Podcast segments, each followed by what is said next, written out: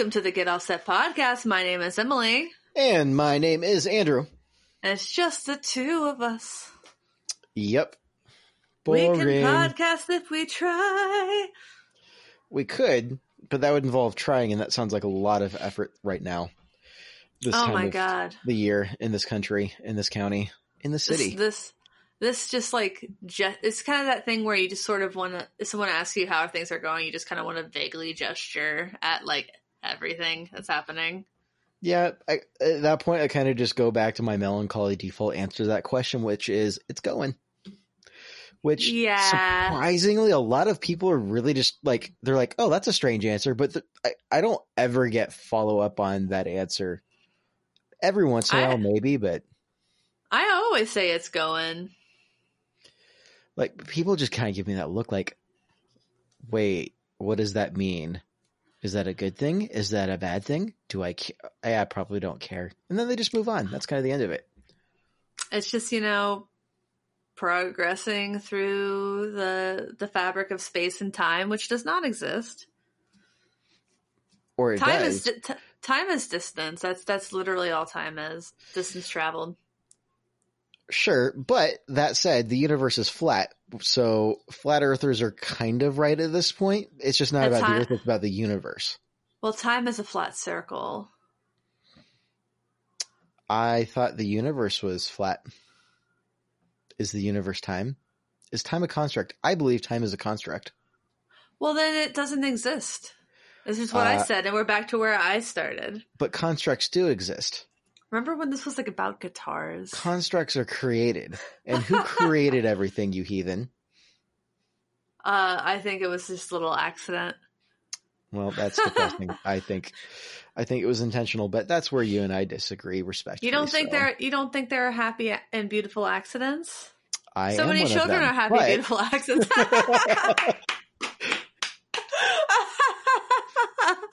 You're a happy accident. Uh yes i was born eight months after my parents uh, got married Hmm, wow. My parents- um i don't know if i'm supposed to be sharing this kind of information publicly anyways They don't let they don't listen to this podcast. eh, my mom's in the other room but my parents are divorced so screw it they from the day they met to the day they got married was 10 weeks Holy crap, dude! Wow. Yeah. that that's And I all thought my that's all the context I need to share at this point. I think my parents got married after like six months, or they they moved in after four. Rick moved in after like four months. Not, you know. No, I'm not going to say what I, I'm not going to say that about Rick. no, he's a good man. I am grateful to have known Melissa for several years before we even considered the possibility that we could date each other. Oh wow, really? Yeah. It, oh, Okay, you don't have to talk about it. I mean, no, I, no, don't no. I- I- I know I you're a private person. I can be private and I can also share some of the cute details. And you know what? I think it's long overdue that I told the abbreviated story of how Melissa and I met. Sure. I know this is what everybody wanted to hear when they got into a gear like, podcast. oh, they're probably just happy that we're talking about something lighthearted. right? The world's been pretty heavy lately. Let's talk about, you know, love because love is exciting. We need more of it in the world. So I went to a sleepy little university called Azusa Pacific University in Los Angeles County in the city of, you guessed it, Azusa, AZ, USA. And small little private Christian school. Make of that what you will. It's a Wesleyan university for anyone who cares, which means, and it's not affiliated with the denomination. None of this is relevant to the story. I just felt like sharing. So I went and I studied practical theology, or more specifically, youth ministry. I studied to be a pastor. And as, you know, a good youth ministry student, I volunteered with the church relatively early on. So about uh, halfway through my first semester, freshman year, I had already found a church that I was really happy with and started volunteering with youth ministry. Weird thing is, is so did Melissa. She wasn't a ministry major; she was a business major, or I think she was a psychology major at that point. I for I lose track. It's less important than other things. I don't. She changed majors a few times. I only changed my major once, and I changed it from Christian ministry to youth ministry, which seems like it wouldn't be that big of a difference, but it actually was in terms of program uh, makeup and the kinds of classes that you took. I digress. So we both ended up at the same church. She was dating someone who was a ministry major, uh, who's a year ahead of me in my program, who I caught up to pretty quickly because I went to college with a lot of AP classes in the books or AP past AP tests. So I started yeah. college with 25 credits. Damn, that's more than me. Yeah, so that's how I. That's actually the main reason why I was able to graduate in seven semesters and saved a lot of money that way. Anyways, so she was dating my classmate. That's what I'm trying to get at. His, okay. Uh, really, a friend of mine, really good guy, and we were both. She and I were both volunteering at the same church, uh, at the youth group. You know, doing youth group type stuff, and that was like that for like a couple of years. I got to be friends with her. Uh, she was just really cool. And then come junior year, uh, she was no longer dating this guy. I was no longer dating anybody else. And I was sitting there going, wait a minute. We've been really good friends for a couple of years. We clearly can work together because we've been volunteering in this particular context. The little bit that I know about what she wanted out of life, I'm like, I think we want similar things out of life. Why don't I just take you on a date? So I asked her out and she said, no. Flat no, absolutely no way. Um, I was like crushed. I was like, oh, well, that's okay. I respect that. And I wasn't going to be rude. I wasn't going to be persnickety. I, I wasn't going to try and follow up and do the sneaky. I'm going to convince you. I will possess your heart, to quote Uh huh. Yeah, um, that's not a creepy song at all. wasn't going for any of that. It's like, you know, it, it is what it is. I tried and I like our friendship, so I'm just going to leave it at that. Fast forward a couple of weeks, she was like, maybe. Went on Christmas break, came back, and she's like, all right, you get one date. And no more than one date, and we'll I'll just I'll get to decide after that. So now I'm thinking, huh. I get one date, I've got to make the most of this, and I have to be able to convince her that it's worth having another date after the fact. So here's what I did for my first date is of course I picked her up at her apartment. So I knocked on the door. I was dressed to the nines for college, which uh, was not really dressed to the nines. It was just whatever collared shirt I could find and a tie that didn't necessarily match. I think it did. I don't remember. Again, unnecessary details. And I had a couple of things in my hands to give to her. One is flowers. That is very normal. That is very expected. That is, uh, just that's just what you do on a first date is you bring someone flowers. Maybe that's even a bit much for a first date, but you know we were already friends. Yeah, I, I did. I I didn't get that from my first date with my husband. he did buy me a turkey sandwich. Well, that's kind. Um, we had known each other for a while. I was really set, like I really like this girl. I'm gonna make this happen. So I showed up with flowers. I was trying to do the be all impressive it was the like three ninety nine discount bunch from the Stater Brothers that was next to the uh, the university, but you know it's the money I had. And the other thing was not the expected item. This is the item that when she saw, was like, "What?" I had the flowers in a vase, and she's like, "Okay, thank you for the flowers." And I don't think I've ever got a vase before. Uh, why why did you get me a vase? And I said, "Well, you're going to need somewhere to put the flowers on her that I, that I bring to you on our second date." Oh, that's pretty cute. And just right out the bat, I just made it clear that I, if you, I wanted a second date. That was kind of that. We still have that yeah. vase. It was from the dollar store. It is a cheesy little blue glass vase where you can totally see the seam on both sides. Yeah, um, nothing wrong with that. But it's one of uh, my personal favorite possessions that we've got.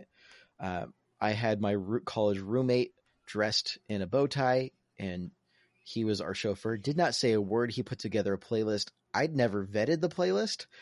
So there was definitely some really humorous moments. Like I would not have put that on the uh, first date playlist, but all right. Uh, drove us uh, to a completely secret location.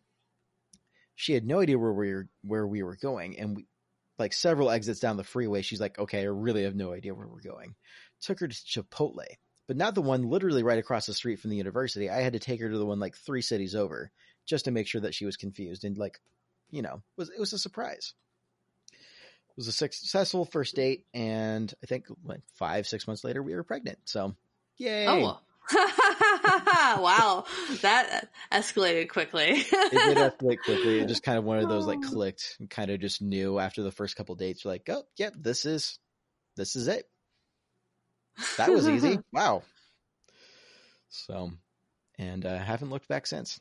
Got married, Aw, had the kiddo, all those sorts of things, nice. and now we're married for four and a half years now, which in the Wow. grand scheme of things isn't a like ton of time.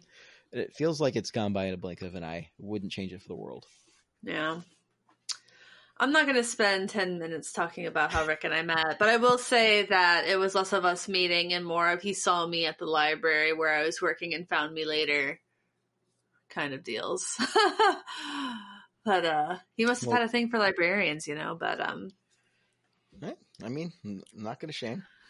he actually uh helped me film one of my the demo video I filmed tonight that I'm hopefully Aw. releasing on Sunday or Monday. Fun. Yeah, it was for that bass Rumble 40. I bought a bass amp to do bass demos with. Right. Um, and I just was having a little bit of trouble demoing the amp itself. It's just kind of a weirder thing. Like I wanted to be able to monitor the audio. Like it was just, it was kind of different and more involved than other demos. So I asked him to help me and with five minutes notice, cause he's a bassist. So I'm like, you can do it. You know how to play Audioslave songs and stuff. And, um, I don't, that's the exact one. Are there others? I don't know. Um, and a J- and O'Jays "Money, Money, Money, Money" song. Uh, but I just like watching him play bass, so I was really happy and excited to bring him in on that demo with a very little notice. He he did a very good job, I think, and uh, yeah. Well, I'm looking forward a- to seeing that video. Thank you. He always is just such a big supporter of, of me and my endeavors. And every time I see somebody like, l- let's be real, mostly dudes on the gear pages like talk about their wives. I'm like, why are you married to someone that you don't like? Like yeah, clearly don't like. confounded me.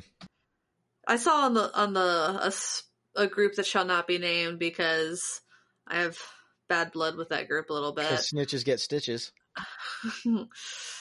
uh yes, quacking ducks get shot. Um Digital snitches get digital stitches. All right.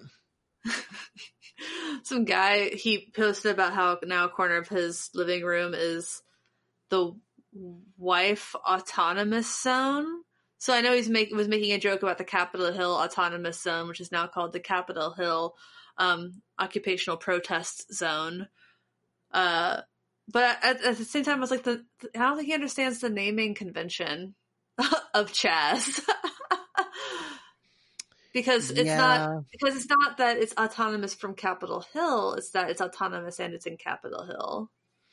Well, I mean, that would be like if we named the Capitol Hill Autonomous Zone the uh, the police autonomous zone. Like, no, it's not a Right. like.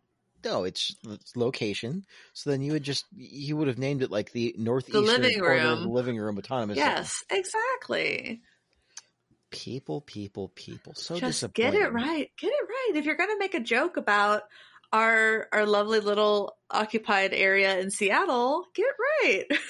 I mean, yeah. I mean, so the, I mean, the nice thing is we can rule out that they're not a grammar Nazi. Other type of Nazis still yet to be determined, but at least I'll take a grammar. Nazi. I'll I'll take a grammar Nazi over an SS Nazi any day of the week. A super special Nazi. A super special Nazi. Yes. The uh, anti anti fascists. Oh my god! It's like Trump's. That some who posted that in the chat today? Somebody. I'm pretty sure I did. I've been It was you. I've been rolling with the memes like crazy. Which, by the way, if you want fire memes all day, be a Patreon supporter. We'll put you on the Patreon chat, and myself and other patrons constantly very flood it with day. memes. Yes, It's it's, so my good. constant, ever burning candle of joy. I know. Last week we joked that there was drama in it. There really isn't. It's just There, fun. there's no drama. It, There's no everybody's drama. friends. Everybody's respectful. It's like a little digital utopia. It's my Lots corner of, the internet where I go to be like, guys, I'm having a rough day. I'm just going to be real with you. And then they just send me a picture of cats. They send me memes. They make all kinds of Star Wars jokes, and they even put up with my puns. That's the kind of utopia we're talking about. They deal with my puns. They even laugh react to them. I mean, that's that's some serious support. You also get special content access. Uh, typically, you get to watch the demos before they get released. Uh, No, you get Sorry, input into the the, selling episodes point is too. the memes, Emily. Come on, it's the It is. memes, You not get the early access the- to your awesome demos. Yes. Yes, my awesome demos that have just been taken off. But uh yeah. do, do we want to talk about the, the demos I've been churning out? Because I'm kind of tired and I've done a lot of demos. You've done a ton of demos, yeah. um, which like it's been a crazy couple weeks for you. I dropped off like almost twenty pedals. I've not gotten through very many ago. of them. Yeah, and I was like, that'll take you know like a week or two, and then like every day or two, it's been like, oh look, I got something in the mail. And I'm just sitting here going, where is she getting all of this stuff? From excellent builders who want to support us. from our friends at Ernie Ball and Surfy Industries. And yeah. a little from Fender, and then I, I've I've actually bought more things lately than I've gotten like to demo, but I got a Boss in uh, the DD200, which is really, really, really, really, really great. Like, I'm glad I didn't buy that alter ego from you because the MD, the DD200 by Boss is really, really, really good. Yeah, I had a sneaking suspicion that was going to be uh, that was going to blow the uh, alter ego out of the water. Which, by the way, is for sale because that's got to pay for one of my current new gear days that I need to yeah. pay off. I also bought the Mattoverse Swell Echo, a, a blem model he had because he was donating all the proceeds that day uh, to a Black Lives Matter adjacent cause. I forget exactly which one because there have been Aww. so many really cool, really cool things that builders have been doing lately, where they donate profits from a day or a week, or even all sales um, from a day or a week to to various charities that matter a lot to them that um, support you know the BIPOC folks in in our universe. And uh, so I've been trying to to get in on those sales where I can. I had the uh, Mattoverse Trimstortion already, which is a great pedal, and then the Swell Echo, which I haven't gotten to spend a lot of time with, but it's oh, have you? It's so beautiful. It's oh, got a really nice stellar.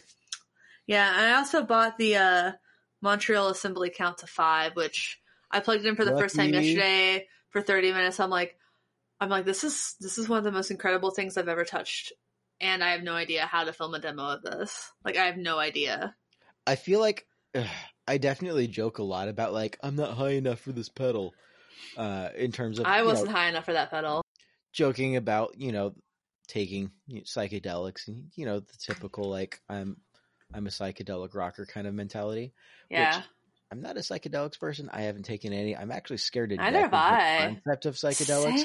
Same. But anyways, I I like to joke about it, and usually I'm like, haha, but like actually, like I I would definitely play the pedal anyways. It just sounds like fun. And that's one that I'm like, no, yeah, I'd have like I don't know what to do with that no matter what my state of mind is. It's just so freaking cool. It's very ambient and it it's I the thing is and I'm really kind of embarrassed to say this. I went into this pedal completely blind. It's like our our um our friend of the show and Patreon supporter uh, Noah Barnett, who I need to write Noah. a song for. Uh, yeah, I love Noah. Um, I need to write him a song. I just been a little. I had a weird moment today with with with um a song I wrote a friend and then something happened. Um, it, don't worry about it. Uh, it's actually fine, but it just has kind of affected me a little bit. So I might write that for Noah uh, the next couple days. But uh, he was so stoked on it, and I saw them, and I know that my friend Jim Bryson um, from Ontario, who's been on the show, he had one, and I almost bought one uh, several months ago when they had some blems available on their store for like 200 bucks. Um, but I didn't do it, and I kind of regretted it. And then I think the new ones are even prettier. So I'm really glad I got one of those. Yeah. And I was playing it. I'm like, I, I, I knew that it was vaguely a delay, but that's all I knew about it. And it's, I don't know if I would call it a delay. it's it's it's an entire thing on its own. We were having a discussion in the Patreon group on whether or not it was an instrument. And I think the deciding yeah. factor, the only thing that's stopping us from labeling it as its own independent instrument is that it doesn't generate tones autonomously, but it almost kind of does at the same time. It's wild. And I'm so in love with the idea, and I'm definitely stealing it from you for a couple weeks at some point. Oh, are you? Because I paid for that with my money, boy. Uh huh.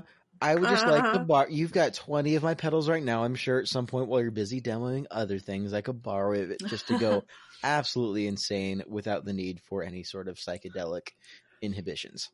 Or you know what? It, um, what it reminds me the most of is the mood. You know, I could see that. I could see that comparison. That's definitely in the same ballpark. Because it's Certainly, like that's the closest thing I could think of.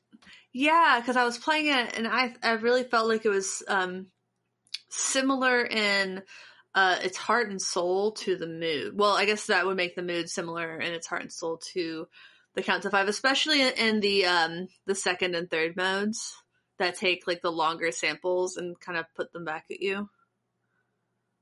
Because they're almost always listening, but so is the delay. It's it's really unique, and I like it a lot. I could see But everybody really knows that. liking it. Yeah, I Yeah. mean, it's, It's legendary for a reason. It's legend. Wait for it. Comes out of a cow, dairy. So Jesus. Uh it's it's like an ambient dream machine. It's yeah. Well done. So it's my They turn to talk about my new gear because I got new gear and I am hyped. I am glad because I feel like it wasn't the easiest decision that you made that day. It wasn't. but it also just wasn't an easy decision to begin. I I was so here's the story. I had. I'm gonna tell the story and I'm gonna give you all the details and I'm gonna really hope that my buyer doesn't get upset with me for the flip game that I pulled on this. So I had a, an amplifier a couple weeks ago. Had I'd had it for a few years, and I think I've told the story in the podcast before, but I'm going to tell it again because it's one of my favorite experiences a Guitar Center, and you'll understand in a moment why.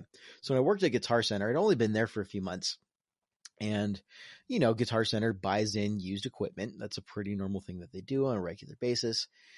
And I was the sales associate who was taking care of this guy that came in. He brought a bunch of rat-a-tat looking equipment. I was like, ah, this is going to be kind of tough to appraise. I'm going to have to explain to the guy that, sorry, your stuff's really beat up. So I'm going through the equipment and half of it doesn't work. And one of the things that doesn't work is this Carvin amplifier. It's a two by 12 combo. It was stupid heavy. And I'm just sitting here like, it wouldn't even turn on. I'm like, buddy, I, I, I'm sorry. We can't, if it won't turn on and we can't test whether or not there's an issue with it, we can't buy it from you. And the kid was really, really nice about it. I really mean that. In all sincerity, the kid was incredibly nice. He was very understanding, and I was very grateful for that because not everybody who came, usually with used buys, people come in, they're like, You're going to offer me how much? That's insulting. I'm like, Well, eh, we're offering you cash on the spot. I don't know. There's a time and place for it. So I'm helping this walk this. We we bought the couple of things that he was able to sell, and I'm wa- helping him walk everything back out because it was heavy. So we threw it on a dolly for him, and I'm walking him down the ramp, and he's like, "Hey, so here's the deal. I need to get rid of this stuff. It does at this point. It's no longer about the money. Do you want the amp?" And I'm sitting there going, I can't say yes to this because you know the Guitar Center has its own rules about swooping on deals and uh, uh, use deal poaching. You're really not supposed to poach or tell the guy, "Hey, we could offer you like 200 bucks for that, but I'll meet you outside if you say no in 15 minutes and give you 300 for it if it's a good deal." You're not supposed to do that kind of stuff. So this kind of fell into that category, and I was like, "Ah." I'm gonna go with my gut here. I can't do this. I need this job. I can't afford to get fired over getting a free amp. I'm sorry, bud. He's like, okay.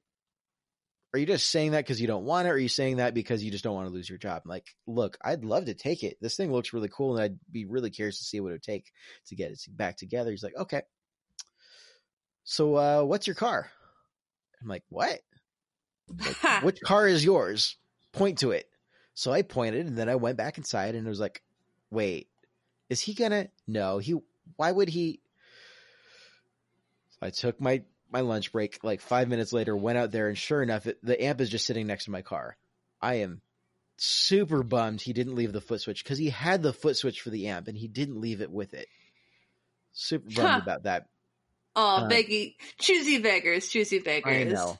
So I took it home. Uh, it was checking it out, and it was missing one of the fuses and the cap to the fuse box. So I called Carvin, um, managed to get. This is before they went out of business, and they were they sent me the part, the the fuse box cap, free of charge, just for the cost of shipping. Then I went to Ace Hardware, got got a fuse for it, put it all together, flipped it on, and it just came to life. Had this amp for years. It sounded so good. I, I really loved how it sounded. I it had the right amount of character. Um, it was made be- uh, right around the time I was born, which I thought was really special.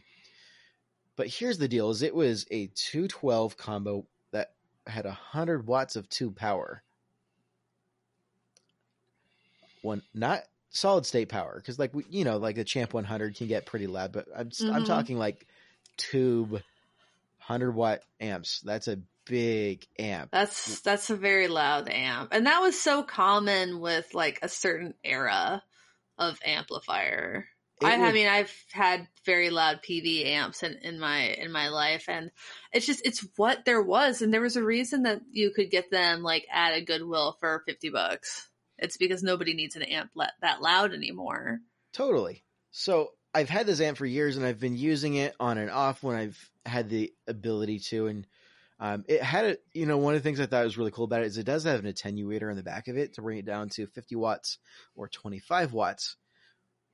But even at 20, like a 25 watt tube amp, that's still like pushing it for apartments, even if you're doing I mean, yeah, my, my Fender Champ XD was that's only God, that's not a lot of watts, but it was very loud. Right, right. So it's a stupid heavy amp. It's a stu- it, it was l- rather large. It was incredibly loud and just it took up so much space in all these ways. I never only had a couple of opportunities where I had a chance to really open it up and take advantage of the volume it had on tap and kind of push the, the, the power amp and, you know, doing what it was built to do. Uh, especially if you're not playing like large clubs or mid-sized venues. There's just no reason for them in this day and age, in my opinion. Right. So I was holding on to it, and I was convincing myself if I just hold on to it long enough, I'm going to be in a situation where I could turn it on on a regular basis. And I think about six months ago, it finally hit me. I'm like, I could just get a different amp at this point and just actually get to play through an amp and really enjoy it. So I decided to sell it and I found a buyer, sold it for 300 bucks. Um, if buyer, if you're listening to this, um, you I, still got a good deal. You still got a good deal, buyer. You still got a very good deal everybody all the you can't you can't just always give things away even if you get them for free you know it's just it's i priced it very fairly i wasn't yeah. trying to get super greedy with it i wanted to price it to sell i wanted to go to someone who was going to use it not well it's it. it's like when rick was getting picking a birthday gift for me like we had had some shop talks and he he said like and I said, I just don't want to ask you to get me a pedal. I might end up selling because I don't know if I'm going to like it. And the only reason I hadn't bought the pedal is because I wasn't sure I would like it. he's like, I, Emily, I don't care. It's your it's your birthday gift. If you don't end up liking that pedal and you sell it, that's fine. I was like, oh. Yeah, so I sold it. Yeah. All of that to say, I made it about three days of having only the Strymon Iridium, which don't get me wrong is awesome. I yeah. also like pushing air. And I was like, well, I've got money in my gear fund now. What I, what can I do with this? And I'd sold some other things and this that so i had a little bit more than i usually have just laying around. So it wasn't just like i could buy a pedal territory. It was like i could probably actually buy an amp. So i very quickly came to that realization and scuttled together some funding and put an order in for a fender deluxe tone master I was scared Ooh. to death ordering it. It's brand new technology. I know it's been out for. I mean, months. they. Oh, I mean, they announced them last year at Summer NAMM, is my if I remember correctly. Right. Uh, that that sounds about right. I mean, it hasn't been out in the market super super long, but I mean, I don't know. It on paper, it had everything that I needed out of it. It had the attenuation down to a quarter uh, from it was like 20 something watts all the way down to a quarter of a watt. So I could play it at like re- just, you know, regular room conversational volumes, which was really appealing to me. Um, yeah. or be able to take it to a, a, practice or a gig or something and keep up with the drum set. Mm-hmm. And so that range of volumes really appealed to me. I've always loved the way a Fender Deluxe sounds, and based on all the promises, it sounds almost identical to a vintage Deluxe, which I think is definitely a like before I bought it, I'm like, there's no way, but at, you know, at least if it's in the ballpark, it should be good enough. I plugged it in with my Jennings Navigator, uh, not Navigator, um, Voyager Deluxe, just cable to the guitar, the other end of the cable into the amp, plugged it in as soon as I got it home, and I don't know what why it took me several years to sell the amp I couldn't turn up to a reasonable volume. Because yeah. once I was able to push this amp, even with the attenuator, I could still push the amp to hit that sweet spot With with the new amp. with a new amp. Yeah, I mean, right. I mean, you can turn that down to like 0.25 watts and it's just quarter of Awesome. a watt, and it still Yeah. sounds. You know the bass. Yeah, uh, that uh, the quarter watt. I lose a little bit of the bass. Yeah. Um, but I've been playing it. I think it's got like half and a one one watt, the couple notches up. I can still Mhm. push a little bit, get that edge of breakup sound, which out of deluxe you have to push pretty hard for. oh, And totally. it just sings. I'm so happy with this thing. I I was really hoping it was going to be as good as it sounded on paper, and I'm so far I am beyond stoked on this. I'm very satisfied. Good. I- I ha- I l- watched your demo I thought it sounded great. I haven't tried plugging in for myself to kind of compare the in-room feel versus the built-in cab simulators. But oh, yeah. No, they're cool though. Like, yeah, I wanted to try it for myself. I'm super fascinated to um, what I really want to test is so the the the Iridium's got a Fender Deluxe model in it. oh, I haven't thought to. I didn't even think to do that. And so what I want to try doing is turn off the cab simulators on both Mhm. and do just the preamp. I want to compare how the preamp sounds without a cab simulator and or run a cab simulator in my DAW for both inputs and just switch Mhm. between the two and see with the same cab sim how are those two preamps holding. You should do that. I want it. I, I need to get around to doing that sometime. Probably not this week, but maybe the week after. I'll, I'll do a little bit of a investigatory work. See what I can And- work up. Investigatory. Yeah, Right. there's one video I haven't finished filming yet comparing um, the Fender Mustang GTX 100 to uh, the Tone Master uh, Fender Deluxe Reverb because someone uh, specifically asked me about it, and I'm really curious, and I'm, I, I want to know now. You know? Yeah. I mean, I would be very curious to hear that too. All here's mm-hmm. here's my full takeaway at this point. I would have no issues gigging this amp based on everything I've heard so far. Absolutely no Oh, issues. And I certainly have I've been very happy with just noodling on it during like my lunch break or whatever I'm doing because I you know, work from home and I'm like, what do I want to do on my lunch break? What I'm do I want? eat a burrito. Oh, that's right. I've got burritos in the fridge. Uh, I could eat a burrito and then I could noodle on guitar for half an hour and then go back to work. That's why I love working from home, dude. Like, I've been doing it for months. Like, it's been so great to just, instead of like eating lunch and scrolling my phone for an hour, going for a walk that I don't really want to go on, play guitar, take a nap, eat whatever the hell I want for lunch. So wonderful. I'm starting to settle into a better rhythm with it Yeah. and I'm starting to actually really enjoy it. Yeah. like, good. certainly my productivity is starting to go up and I think if my productivity hasn't caught up with my productivity when I was actually going to the office, it's getting pretty close. Good. Yeah, I mean, I think it's been. I think Rick's even my husband's been getting a little bit better with it because he really had a lot of. He was struggling, even though he he would work from home every Friday, to go from it just being one day a week he's working from home to every day.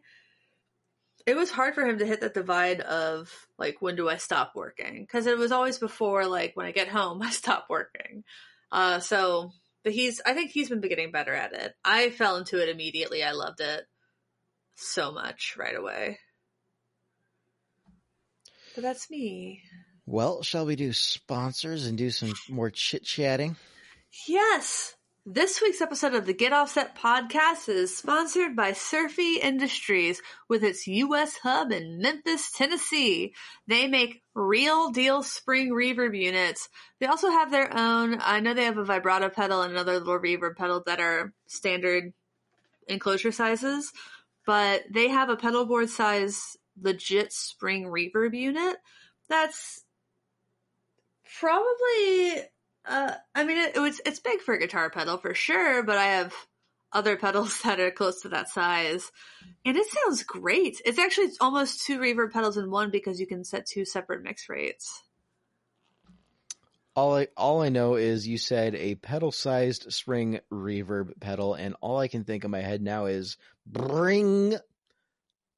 It drip, and it crash too. But apparently, the decay acts as a gate, so that if you're not playing and you accidentally kick, like if you if it's a quiet moment and you accidentally kick your pedal, it won't make the crashing sound. You have to actually be playing for it to make the crashing sound. You know what? I'll be honest. I think that's smart I think it's really smart if you have something on stage that could be hit during a, the last thing you want during a quiet part in a song is a crash, and if if all you have to do is play a smidge to get that crashing sound, that's fine.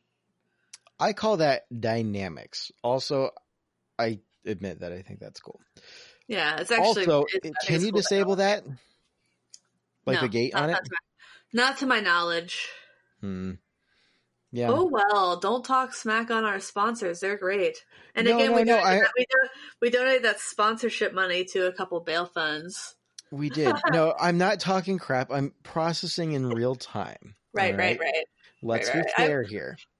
Really, I think And- the only downside about that pedal isn't even the size. Um, it does have uh, a 12 volt power need, but they sell a power supply on their website for eighty dollars that I might pick up because eighty dollars is about the cheap as cheapest I've ever seen that power supply, and it looks legit. I don't know exactly which one it is. It's not their own power supply; it's someone else's power supply. But so they've they're, they I feel like they're helping uh, make that easier. But also, my Walrus uh, power supply has a, a courtesy plug on it, so it's really a non-issue if you have something like that. Right, right.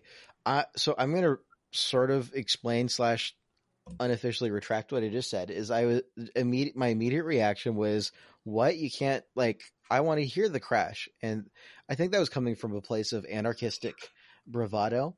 No, that does not mean I'm a member of Antifa because there is no membership and certainly no central. Yeah, that's leadership. kind of a weird thing. And also, like, I was am really feeling that. Yeah, I want to feel the crash, and then as soon as you said that, I'm like, okay, yeah, that does make sense. Mm, Yeah, I pro- Yeah. I prefer it that way.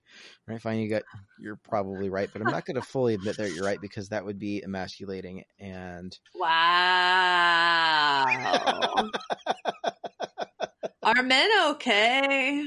no, never. Y'all so fragile. I'm I mean, so sorry. we're fine. I don't know what you're talking about. Jeez. It's like, do, do you have uh, do you have any friends who like you you as an adult or like in college or high school you played a board game or a video game with them one time and the way they behaved when they lost made you realize that their parents had let them win at every game they ever played in their life and it just made them into kind of and like it's harder to learn how to like accept loss or being wrong or not doing well as an adult than it is as a child. My sophomore year of college, we had a foosball table in the middle of our living room.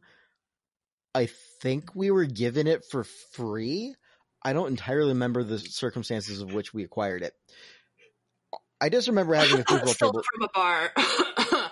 Eh, So here's the thing: is I'm going to admit something really dorky here. I also had a foosball table in my bedroom as a kid, slash in the garage. Yeah, I had- that, I like, had one. Neighborhood No, had- kids would come around and we'd all play foosball. right. I got kind of okay. I'm good at it foosball. because you I'm would. good at foosball yeah, because that's fine. I'm That's cool. I'm good That's at great. it. I enjoy it. I have fun. We get to college, and so this guy that I knew, who may or may not have actually been my roommate, was incredibly competitive and also played sports for the college that I went to. Could not handle the fact that I beat him every single time, Right. and then broke the foosball table out of anger. So that is bad.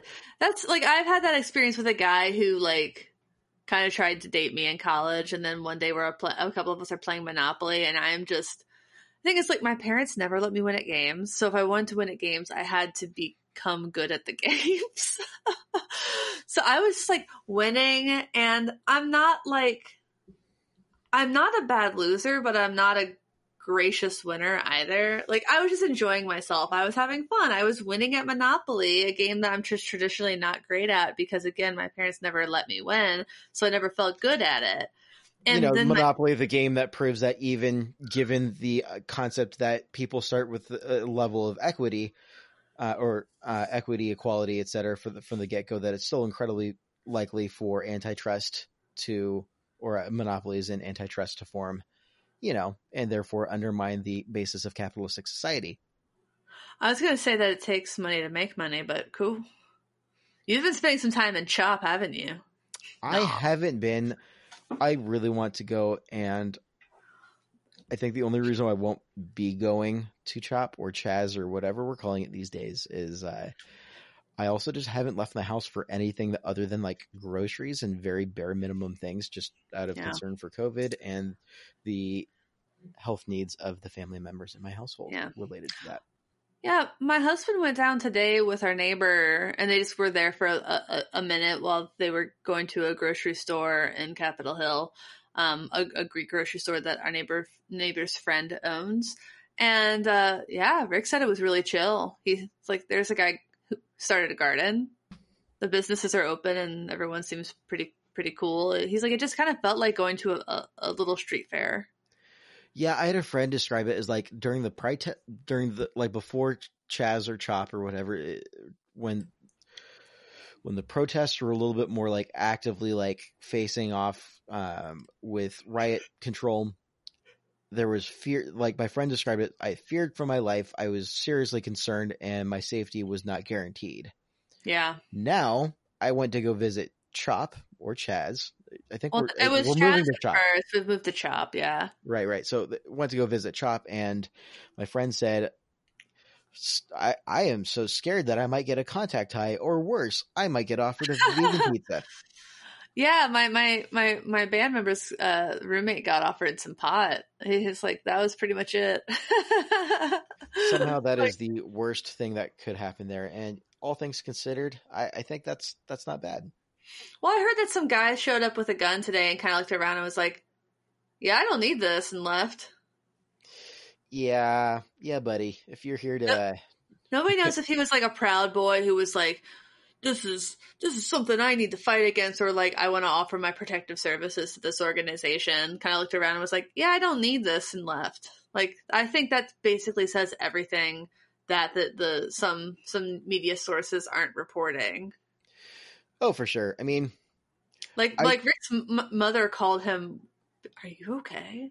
He's like, yeah. Why wouldn't yeah, we be okay? Like several... they stopped.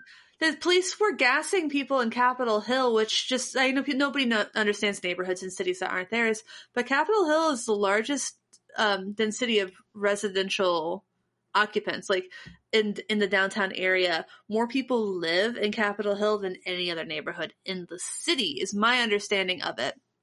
And that sounds. So about, were, I think maybe follow up to that would maybe be Queen Anne. Maybe. Uh, Queen Anne's traditionally always been more expensive. Uh, that's not the city, and I mean like downtown, downtown Seattle. Like it has right, the highest right. like po- uh, population density, and uh, my my friend lives like overlooking everything that was happening. And she was getting tear gassed every night while she was in her home with her girlfriend and her dog doing nothing. like like still getting affected because like these tear gas canisters that the police are like throwing at people because they grab some person's umbrella and the person instinctively pulled it back and they just start gassing everybody or stuff like that. They basically killed a 21 year old girl until medics could bring her back. Like, because they hit her with a tear directly with a tear gas canister. So then when the police left, there hasn't been an incident in Capitol Hill since the police left. Like, wow. Yeah, I mean, so here here's my thoughts on that. It, I've had in the last couple of days, I've had several, like more than two, several friends and family members reach out and be like, "Hey, is like everything okay over there? Like, did you just become Russia or like what's going on? Are you safe? Do you need like money for a plane ticket?" It, Philippe Herndon's joking tweet. do y'all need do y'all need some fair trade coffee? uh, so I, have had very well-meaning friends and family, and not anyone who I, I would uh, seriously accuse of of being indecent human beings, just people who are legitimately concerned for my health and my safety and that of my family. But I also didn't get those phone calls a couple weeks ago when the Seattle Police Department was getting caught on camera doing some much more heinous things. So I don't I think I think this falls into the category of we fear what we don't know. Mm-hmm. I think that's a very uh, I would say that that's the concept that humans fear what they don't know. I think is part of the human condition. I think that right. is entirely normal. That's my own philosophical assessment of um, as a, as a portion of the human condition. Right. Feel free to disagree with me on that. That's just kind of my thoughts, and I think in a lot of areas that applies. I think we're so used to police brutality in a sense, and being a lot of folks are, are able to justify it as they're doing their job, and you know this has just come par for the course, and all of that. That it doesn't necessarily, it's not necessarily your first thought that crosses your mind. You're like, wait, is that a problem? Are we okay with yeah. like? No one's like, no one's jumping to that. It's like, oh, this is this is how it goes. I would say that's a very similar thing where I grew up as a military brat in the military and I kind of grew up thinking this is normal. This is how the world works. We just invaded Iraq. Cool. And it, it didn't hit me oh until gosh. college. And, and after college, you're like, wait a minute. I've always just kind of taken that wholesale, but what, how do I actually, let, let's break this down. How to feel. So my friends and family haven't necessarily kind of hit that spot. I think that's okay. I'm not bagging on anyone for not having reached that point. Um, I think the excuses for not having reached that point are starting to run a little bit thin, but I I, mm-hmm. I get it. I, yeah, I mean, it's just it's it's it's it's it's so modern policing is just that it's modern, and things like police officers on patrol and police officers carrying what weapons and police officers having militarized gear and not necessarily being that's all new. Um, mm. is it? It's yeah, it's actually um, a lot of our modern policing techniques came from exactly one person. So I would just have to Google it, um, and that would probably probably be not something we should talk about on this podcast at this moment. But I'll just um, simply state that I'm not convinced of the source, or that I don't necessarily agree at face value with your assessment. But go on. That modern policing is modern. Okay. Uh, I mean, Okay, knights weren't cops. Okay. I, like I don't I don't know. Okay, so that's fine. Whatever. Um, but that's not really what we were going to talk about this right. I, am just choosing not to engage. I'm just simply letting it know be known that I'm not giving wholesale approval for what you're saying right now. That's fine. You should question the things that I'm saying out of out of nowhere. That's great, actually, honestly. And uh, then I will find my resources. and We'll discuss it more thoroughly later instead of yelling at each other right now for disagreeing with civil, respectful discourse. I love it. Yeah, isn't that neat? Like, I'm like. Yeah. yeah, there was something somebody other podcaster I was talking to this week, and at one point I said, I don't agree with I don't agree with your assessment on something, and uh, I just kind of wanted to leave it at that because I didn't want to get into it more. yeah, that's fair. And what we were not discussing, we weren't debating the Squier Paranormal series, which would have been uh, a, ah. a much funner thing to. That's probably a lot more exciting at this point, or certainly more refreshing. Um, more refreshing, and I've never like yeah. The how's how is that for a transition? that is I would say that is a paranormal transition into a paranormal Ooh, topic. But um, oh yeah, hold on a second.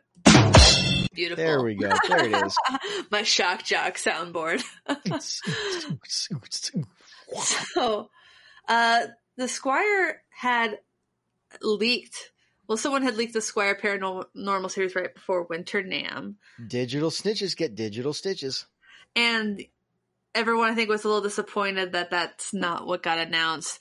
But uh, they were going to announce it, as my understanding, at Summer NAMM. And since Summer NAMM wasn't happening, it got it got announced late last week. The Paranormal series, which features uh, probably getting the most attention um, well, there are a couple that are getting a lot of attention, and I think overall people are super stoked on the line.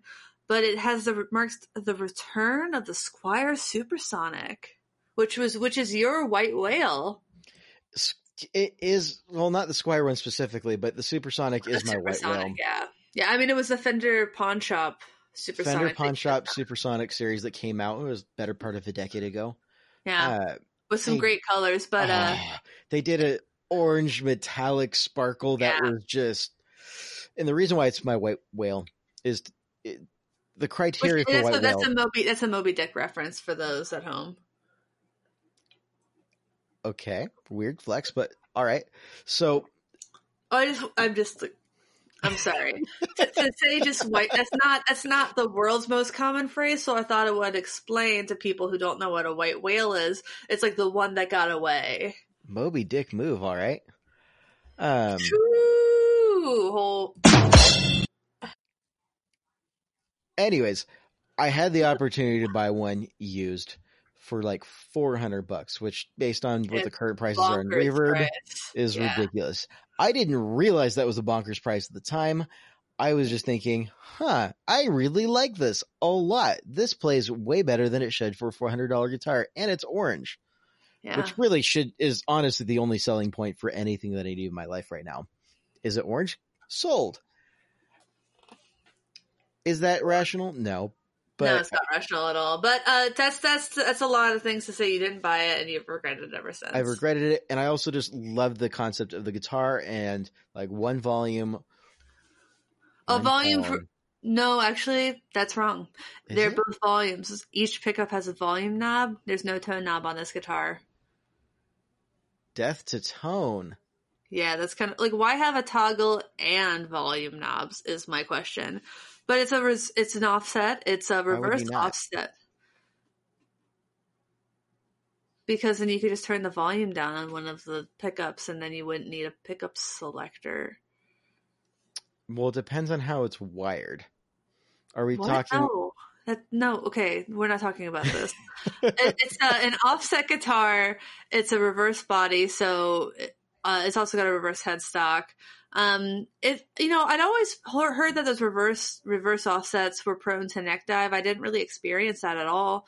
Um, I really like it as a guitar. It's got a narrow neck. It's only one. Uh, it's only a one and a half inch nut width. Uh, standard guitars like What? one six and some change. Yeah, I feel like that wasn't the case on the Pawn Shop series.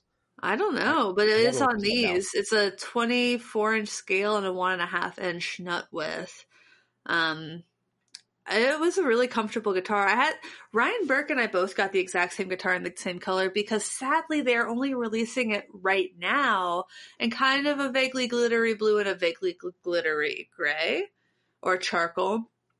I wish they had gone bolder with the colors. Um, Like but I orange, really, yeah, yeah, to be honest. which also just looked up one of the the used listings on Reverb.com for the Orange Flake Supersonic is for fourteen hundred bucks. So four hundred bucks is crap. dumb.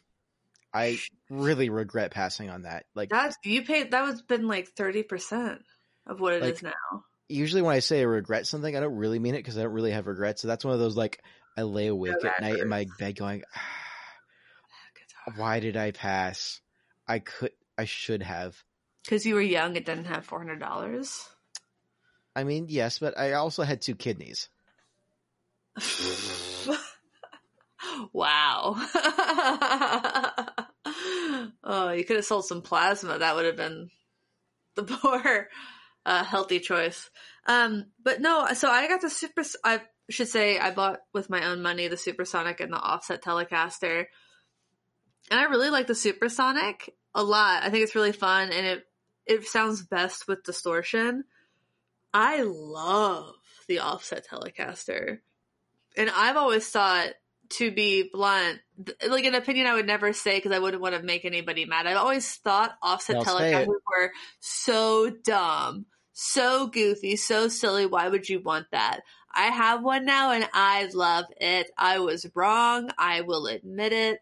I am not too proud to admit that the offset telecasters are so, so, so great. I love it so much. I love it so much, Andrew. Well, I'm glad you like it. Thank you. And now Rick, my husband, also likes likes it. I was looking at them on the website because I'm like, I can I can afford to buy two of these. Um, I had a coupon, full disclosure, with my coupon code, and uh, I was like, I'm like, which one do you want? He's like, I want a Telecaster, and I was like, offset tele, cool. And then he sees it. He's like, "Oh, but it doesn't look like a Telecaster."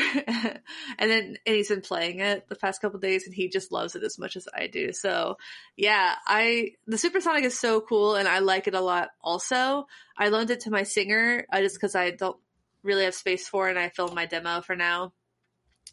Um, I, I am. I, I, just, I think it says a lot that I love the Supersonic and happily handed it to my singer in my band to borrow.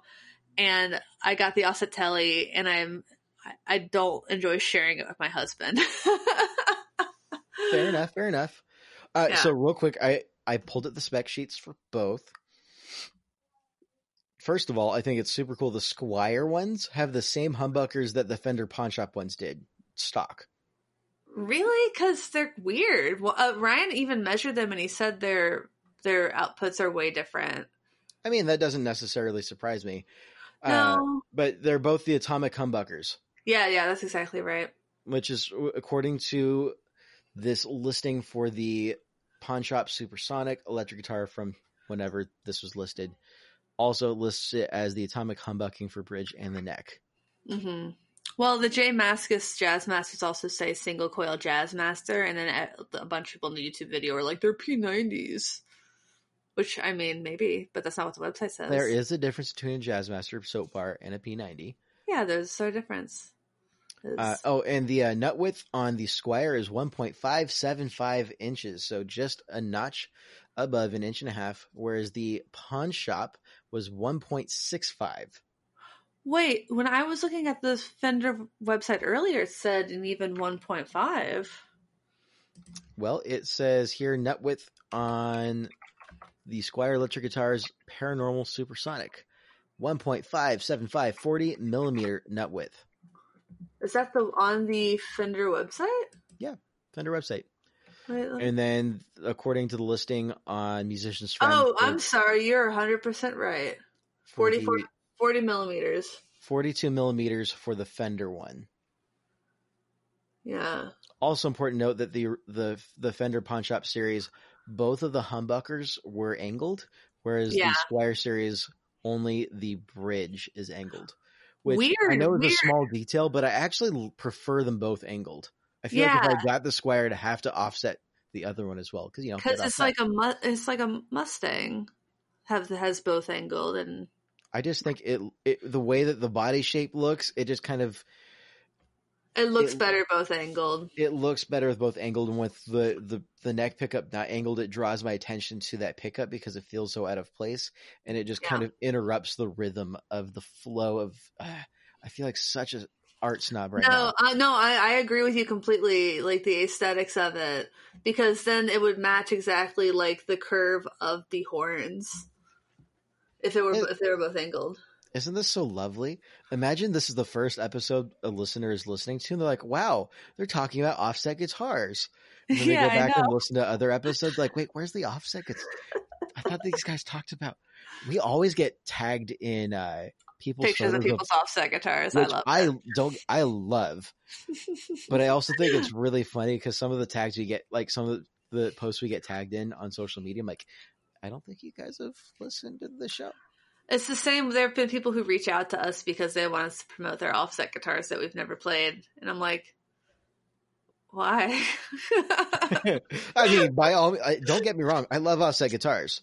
I do too, but like, I'm like, they're like, we want to talk about our guitar, and I'm like, have you listened to the show? like, yes, we talk about guitars. We're a little, we're almost more guitar adjacent. I mean, to be fair, we did just talk about like you know police brutality and hippie communes and fascism, you know all the all the exciting things before we got to the offset guitars. Yeah, but I just feel like someone's got to be listening right now, going, "Oh, wow, this is a great show about offset guitars." this is exactly what I anticipated. exactly what the doctor ordered. Ah, uh, yes. OSG. Yeah, you know me. Actually, I was, I finally joined offsetguitars.com, the forum, because I was looking People at our name dropping you. I was looking at our analytics and I'm like, oh, we got some YouTube, YouTube, uh, views from, uh, offset guitars. So I went there and like, name searched myself. and and I about died when someone said that uh, people were wondering how like there are only two demos of the Supersonic and only three demos of any of the Paranormal series guitars. Two of them are me because I bought them from Fender.com. By the way, if you're listening and you really want these, uh, again, Fender did not pay me to say this, but I do know that they seem to be shipping out orders placed on their website immediately. And some local shops that have available stock in hand are shipping out whatever they have immediately. But I know bigger retailers uh, seem to be doing pre sales.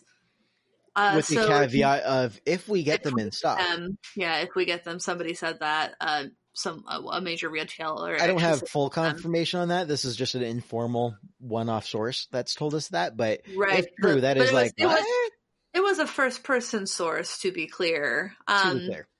Very clear. But that, that's also normal, so I be- believe it. And I think the website say pre order, no promise on a ship date, but late June, probably. And uh, yeah, Fenders just seems to be shipping them out immediately. So if you can't wait, unless you have like some gift card or some other reason to buy from a major retailer, check out your mom and pops and check out Fender.com first. Fender is radical, and I definitely want several of these. Yeah, same. Uh, I'm trying. I'm trying to get a few to demo. I have high hopes, but uh, what what were we talking about? The paranormal series, right? And I how think... much I love the the offset telly. Which is your which is your favorite, and which is your? Do you have a surprising least favorite? Because I do. I'm not sure I feel about the Cyclone, but I also feel like I might like it if I sat down and played with it. The Cyclone, I would happily play, and the reason I got the, actually the reason I got the offset telly instead of the Cyclone was because I knew somebody else who was getting the Cyclone to demo, and I didn't want to compete with that person on two guitars. Fair enough. Uh, the one there's a couple that I'm really fascinated by. Um, one of them is one of the lesser known ones in this bunch, and that's the Paranormal Toronado. I saw one is at a pawn shop on Aurora last year. I'm like fascinated the, by it. See, I that's also, the one I think is the most boring. I think it's got potential, but that's not the one I'm most excited about. The one that I actually really, really want is the uh, Telecaster, the baritone one. Yeah, absolute same. Sorry. Uh, that one sounds super rad. There's also the uh, the the just the thin line, but I've already got a thin line Telecaster with P90s yeah. in it. Although it looks like this one might have Jazzmaster foot. Those are actually Jazzmasters, and oh. the reason the reason I really don't I like this is on the the like if I had to rate them on which ones I want, this would be the second to last just because since I got the offset telly, how stupid would it be for me to have a Jazzmaster with Telecaster pickups and then a Telecaster with Jazzmaster pickups at the same time? That sounds like a personal problem. does that? But I'm sorry. Does would that not make me the world's most obnoxious guitarist? Because I'm pretty sure it would. like, I think of all the like, things that would put you in that category, there's plenty of other better contenders. It's got to be like one of the two most hipster moves in the world to have a Telecaster with Jazzmaster pickups and a Jazzmaster with Telecaster pickups instead of just buying a Jazzmaster and a Telecaster separately. Because at one point, like offsets, yeah, like oh no, I just really like the shape of the guitar. It's not about the pickups. But I think the other way it, around, I, I think it um would have just been hypocritical because we're clearly a podcast that's all about offset guitars. Well, I mean that's why it's at the toward the bottom of my list. I see what you're saying. It'd be like drinking PBR out of a glass but then insisting on drinking craft beer out of the can. So right, I, I yeah. get it. I get it. It's and... like upping in the wrong way. It's like, yeah, that's exactly right. I want a lot more things like that, like comparisons for that. To quote 2 Chainz, yeah, I'm different. Wow. No, the, so the reason why I wouldn't necessarily want the tele the thin line Cabronita is I've got a thin line Telecaster with P90s in it already that I rather like. This yeah. one doesn't comparatively beat that one out by any stretch of the imagination. But the baritone one, I've wanted to have a baritone for a little bit now because they're really fun. Like a lot. I have an offset baritone from Eastwood. Uh, and two, I actually really like Telly's. I know this we we're supposed to only like offsets, but I actually really like the the way a telly body feels It feels really natural to me. It's part of it's because the first guitar I got was the thin line telly that I have sitting in my wall. It's my first electric guitar. It just it feels natural because that's what I'm used to, and I feel like that would be a really great body shape for me to get into the baritone world with a, a familiar body shape, but then with that extended range neck. I think could be a lot of fun. So I would oh, say probably 100%. the the the baritone telly followed by one of the supersonics that I would immediately start modding, stripping the paint off, routing the body if necessary, and getting a new pick guard so I could do the double, um, mm-hmm. the double angled humbuckers. Maybe yeah. even swap out the humbuckers, and I would teach myself how to do a orange flake because you know, as much as I'd like the idea of getting the like the original, I'm not paying fourteen hundred bucks. Hell no! Pawn shop series, like it's cool and they don't pop up for sale very often. Supply and demand. I get it. I just don't think I could bring myself out on, on principle, yeah. knowing that I could have had it for four hundred bucks. Yeah. So your number one is the car Cabronada. Cabronada. Cabronada. Hold me. I don't know how to pronounce it. I think I'm sinking down. So you would get the Carbonita, then the Supersonic. What would be your third choice? probably the Toronado. Ooh, in fact, See, definitely I, the ter- I, Toronado. Specifically, the blue one with the tort guard. And, and what's cool is uh, I've seen pictures of these like in shops, and they're a lot darker. So I think the darker color looks better. Also, the offset Telecaster, the natural finish is closer to a walnut than the color on the website. So keep that in mind. Is that the colors seem to generally skew darker than what's pictured. I think Lake Placid blue is a great color, and more more specifically, Lake Placid blue with the tort guard is just a gorgeous combination. I think that would work. I think based on what I'm seeing the website, even if it got a little bit darker, I think would work really well. I do like a double humbucker situation for pickups, as two of my electrics are that way as well. I wouldn't mind having another one and having a little bit of fun with that. And also that they ha- each have their own volume and tone is ideal. Is is rare for Fender, but a lot of people do seem to like that. Do these have longer scales?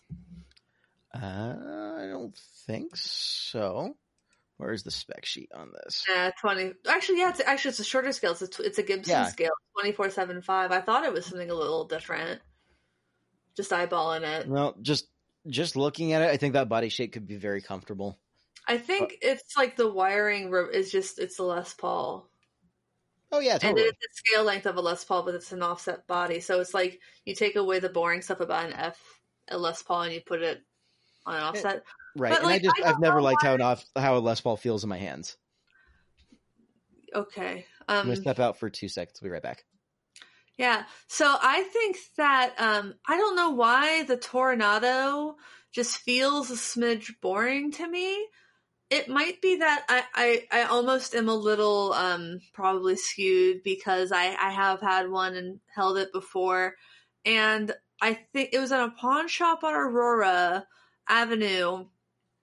And I, I think it was not even that expensive and it was a Fender guitar and it was an offset and it checked off all of those kind of ideal boxes for me but I just I sometimes when you pick up a guitar, it just doesn't give you that that that that feeling, you know, that that that, that kind of magical chemistry sort of feeling, like when you you you meet somebody at a party that you like. Um, but uh, not not to to butt in, but uh, you've actually walked away for a minute, and so now the audience doesn't know you left because I did cut out that part. But cool. now they know you left because I'm talking about it now. But mm. sorry, I was saying that um, I think that one. The thing is that when I was at a pawn shop in, in North Seattle, I played a Toronado for a bit, and it was a really cheap price, and everything seemed right with it, and it was a Fender and an offset, and a, all all those boxes. It just it didn't give me that feeling that you get when you know and immediately bond with an instrument. And so that's kind of why I, I have the Toronado um, as the last guitar on this list of paranormal series that I would want to buy with my own money. I would, for my last on the list, I'd probably go Cyclone. Oh, really? Honestly, I'm gonna go Cyclone for last on my list. So I, what? So so you okay? Let's start from top again. Uh, number one, Supersonic. Number two, Baritone. Number three, Tornado. No, number which... one, Baritone. Number two, Supersonic. Okay, my bad. Uh, number three, Tornado. What's number four? The bass number or the thin line? Yeah, that's a pretty handsome bass. I really like the white color. And then f- five would be the, the thin line. Five is going to be the offset Telecaster. Oh, oh yeah, I forgot about that one because it was yeah. Go ahead. So offset Telecaster, then the thin line. Then the thin line. The thin line just doesn't necessarily do it for me in terms of something yeah. different. Yeah. But it's also it, it's a tele body. It's similar-ish pickups to the one I've got right now. It, mm-hmm. I feel I could I could settle into really enjoying that guitar after a little bit of time. Yeah. Uh, and then and I'm gonna go last for the Cyclone. Wow. Well, at least we know if Fender sends us a Cyclone, you won't you won't be gunning for it. If they send us a Tornado, I, I could be wrong. I could mm-hmm. totally be wrong on this, but well, I mean, this is just from looking at the website what you want because the list I'm about to give you of my ranked of is is biased toward what I've held in my hands. Before you give the list, I just want to explain my reasoning briefly. I actually really like the body shape of the Cyclone. I like the fact that it's got three pickups, and I think could be really cool for a strat situation. Yeah, because they are strat pickups this time around, not Jag ones. Here's my problem. It's also sort of my problem with jags. I don't like having to hit like I like having a toggle switch, not the like. I don't. Ha- the I slider switches. Slider switch. Oh, I mean, yeah, they're sliders. Yeah. I feel like that would really bother me for like a live application. For swapping between pickups and, and whatnot, just having it like the each individual pickups on and off slider switch, I think would really throw me. But you're less likely to like accidentally knock them. Sure, I also don't typically where they are I don't typically accidentally nudge my toggle switches though. Yeah. So I feel like that would be that's the one that's the one non-starter for me for the on is those on-off pickup switches. They look cool, kind of. I don't know. Do they look cool? I'm not yeah. sold on it. I, I think I, they look cool. I think yeah.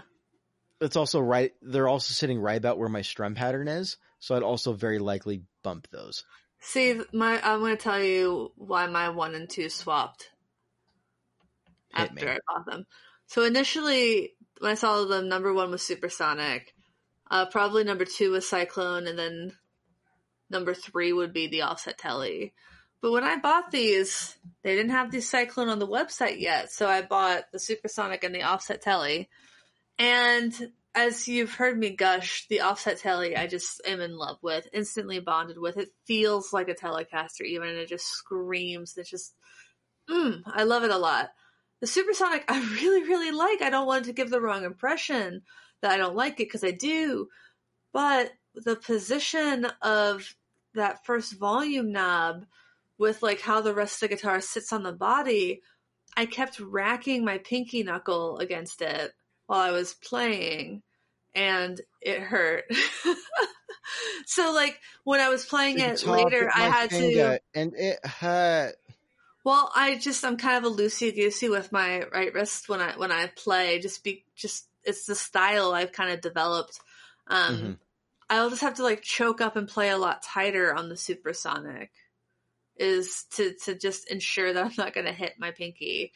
I'll give you this. I think from an aesthetic standpoint, one of the best looking ones has got to be the the offset Telecaster in the surf green. I think with the maple fretboard, I think that looks so good, dripping in look- vintage vibes. If and if you're looking on the website, I would agree with you. I went with the natural walnut, thinking it's too light of a guitar. I don't like light brown guitars really and I get it and I unbox it and I think they've given me the wrong thing because it's this beautiful, uh, it's like a walnut but redder mm-hmm. and just a smidge less dark and it's just beautiful. I mean, sure. So my base, my basis wants the offset telly in the other color. I mean, I like I how wish, my kitchen table looks too. I wish that they had, um, they only did two models, two colors at most for the models, right? I think so. Just clicking around, I Except- haven't seen one that had more. Yeah, and the baritone only has one color. It looks like the bass only, might only come in one color. It might looks like the thin line might also just come. in- So retract what I said. Just in general, I wish they'd released more color No, options. the, the, the thin line comes in Fiesta Red as well. oh right, right, right. Um, does the baritone? Oh, no, the baritone just seems to be black, and the bass. Let's look at this guy. Oh, the bass comes in two colors, blonde or white. Butterscotch Weird that- blonde or white blonde. Yeah, and that's odd. I'd uh, actually probably say the white blonde looks better a between the lot two. better. Yeah, I'm not a big butterscotch person, even when even when it's unless I guess it's Tom Petty. Because I, I just don't think- think you should be playing Tom Petty's color. Well, a butterscotch blackguard is one of the best looking guitars on the planet. I think. Sure, and it's Tom Petty's only to have. I disagree with that statement. Sure. I like Tom Petty. Um, Don't get me wrong. Rest in peace. I that is one of the the musicians that I will forever be sad I never got to see live. Oh, I I got to see him live. I know. I think we've had this conversation. It makes me sad. I sing I- every a lot of times to cat my I sing. You're a good girl. You love your mama. You love cookies and bird watching too. And you're a good girl. Crazy about laser. Love scratches. And your papa too. Yeah. Okay. So that's cool. But are you going to tell me that you're going to tell Bruce Springsteen that he can't play his butterscotch blackguard? oh, okay. Two people in this world. I'm just saying we could go. We could start chunking through the No, list. Elvis Costello played one when we went to go see him. when he came yeah. through Seattle. But he's a but his guitar is a jazz master and end of story. But he got to play the the Scott. It, it looked so good. It sounded phenomenal. I'm just saying. You're being no, very Elvis exclusionary Costello right has now. his guitar. Elvis Costello has his guitar. And He can I'm gonna go here. Prince's You- guitar is derivative of that. So No, it's not. It's a flame maple. Shut your dirty little mouth. Shut your dirty little mouth. derivative. Shh. So if you. you're gonna pull that card, it's gonna fly back in your face. Did you ever let me talk long enough to name my top name my entire order of the paranormal series? No, just the top two. exactly. Thanks for listening. Thanks for Thanks for listening. Thanks for understanding. Uh, so now, after I've played two of them, my number one offset telly, number two supersonic, three cyclone, four baritone, uh, five bass, six thin line, seven tornado. Boom. That's well, it. all right. On that note. On that note, thanks for listening and thanks for understanding. My name is Andrew. and I'm Emily. One, Goodbye. two, three.